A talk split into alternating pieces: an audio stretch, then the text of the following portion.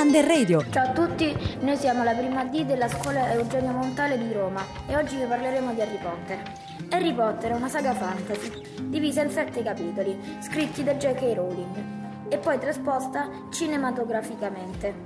I libri sono sette e i film otto, poiché l'ultimo è stato diviso in due parti. I racconti sono stati scritti tra il 1995 e il 2007. Ha avuto un grandissimo successo a livello mondiale, sin dal primo capitolo, e la trasposizione cinematografica ne decretò il definitivo trionfo. Ogni libro ci fa immergere in atmosfere fantasy e magiche, piene di creature fantastiche, come l'ippogrifo, la fenice, gli elfi domestici, gli gnomi, gli unicorni, varie creature magiche parlanti, e i maghi stessi tra cui Harry Potter e i suoi amici Ron ed Hermione, che ci fanno conoscere un universo parallelo a Londra, tra, da cui provengono i protagonisti. Quasi tutti i racconti sono ambientati nella scuola di Hogwarts, dove si insegnano arti magiche. La scuola è diretta dal preside Albus Silente, eh, un anziano mago molto saggio che funge da guida per i suoi studenti e che è molto legato ad Harry. Come ogni storia fantasy che si rispetti, c'è l'antagonista che per Harry Potter è Lord Voldemort, colui che non può essere nominato e che è il mago oscuro che sin dal primo capitolo cerca di tornare in vita per uccidere Harry Potter, cioè il bambino che da neonato gli è sopravvissuto e che porta con sé una cicatrice a forma di fulmine sulla fronte. La storia, dopo infinite lotte, si conclude con la vittoria del bene sul male. A noi ragazzi questa saga piace davvero tanto e ci identifichiamo con i personaggi per quel che riguarda i valori di, real- di realtà e amicizia presenti in tutti i racconti. Vediamo adesso con quale personaggio ci identifichiamo noi. Samuele si identifica in Sirius Black perché è coraggioso e è riuscito ad evadere da Azkaban dove era ingiustamente rinchiuso per andare a difendere eh, Harry, di cui era il padrino. Edoardo si identifica in Dobby perché diventa libero. Miriam in Ginny Weasley perché si sente come lei in questi anni. Ian in Piton perché nonostante l'aspetto tenebroso in realtà è un buono.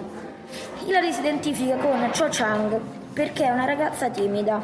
Federico si identifica con Ron perché ama mangiare ed è divertente.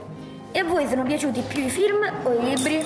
Noi invece parleremo di film e serie tv. Infatti, noi ragazzi d'oggi piace molto stare davanti a apparecchi tecnologici e passiamo la maggior parte del, nostro, tem- del nostro tempo su applicazioni.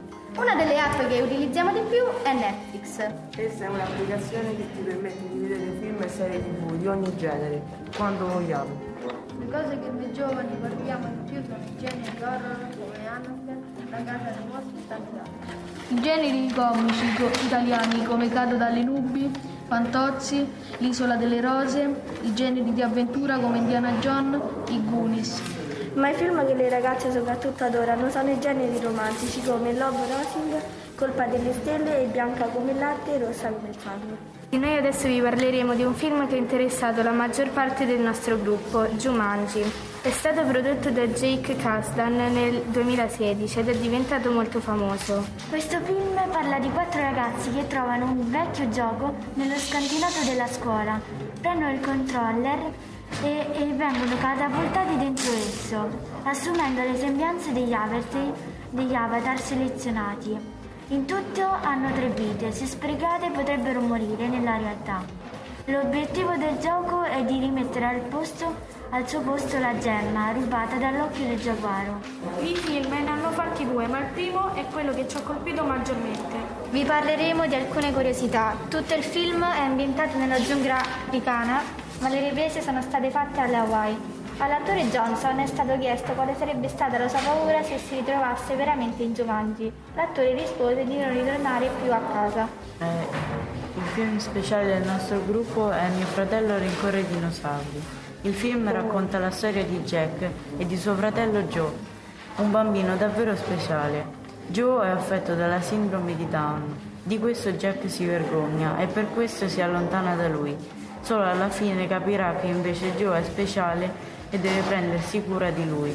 La scena che mi ha emozionato di più è quella in cui conosciamo i veri Jack e Joe. Jack ha realizzato un video per far vedere quanto è speciale Joe e lo cerca su YouTube. La parte del film che mi ha fatto arrabbiare è quella di cui Jack dice di non avere un fratello perché gli è morto. Si vergogna di avere un fratello down.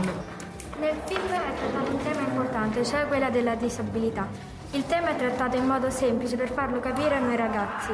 La, sim- la sindrome di Down non è una malattia, ma una condizione che accompagna una persona per tutta la vita. I ragazzi Down hanno tempi tutti loro, apprendono con lentezza ma imparano molto. Per altri invece la sindrome di Down è qualcosa di cui vergognarsi.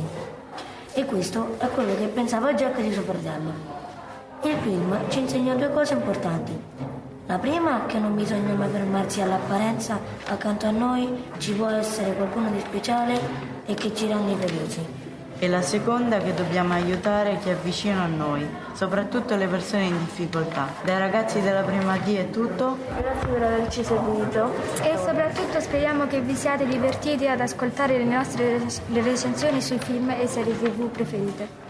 Grazie ancora e a presto. I ragazzi della prima D della scuola Gianni Montale.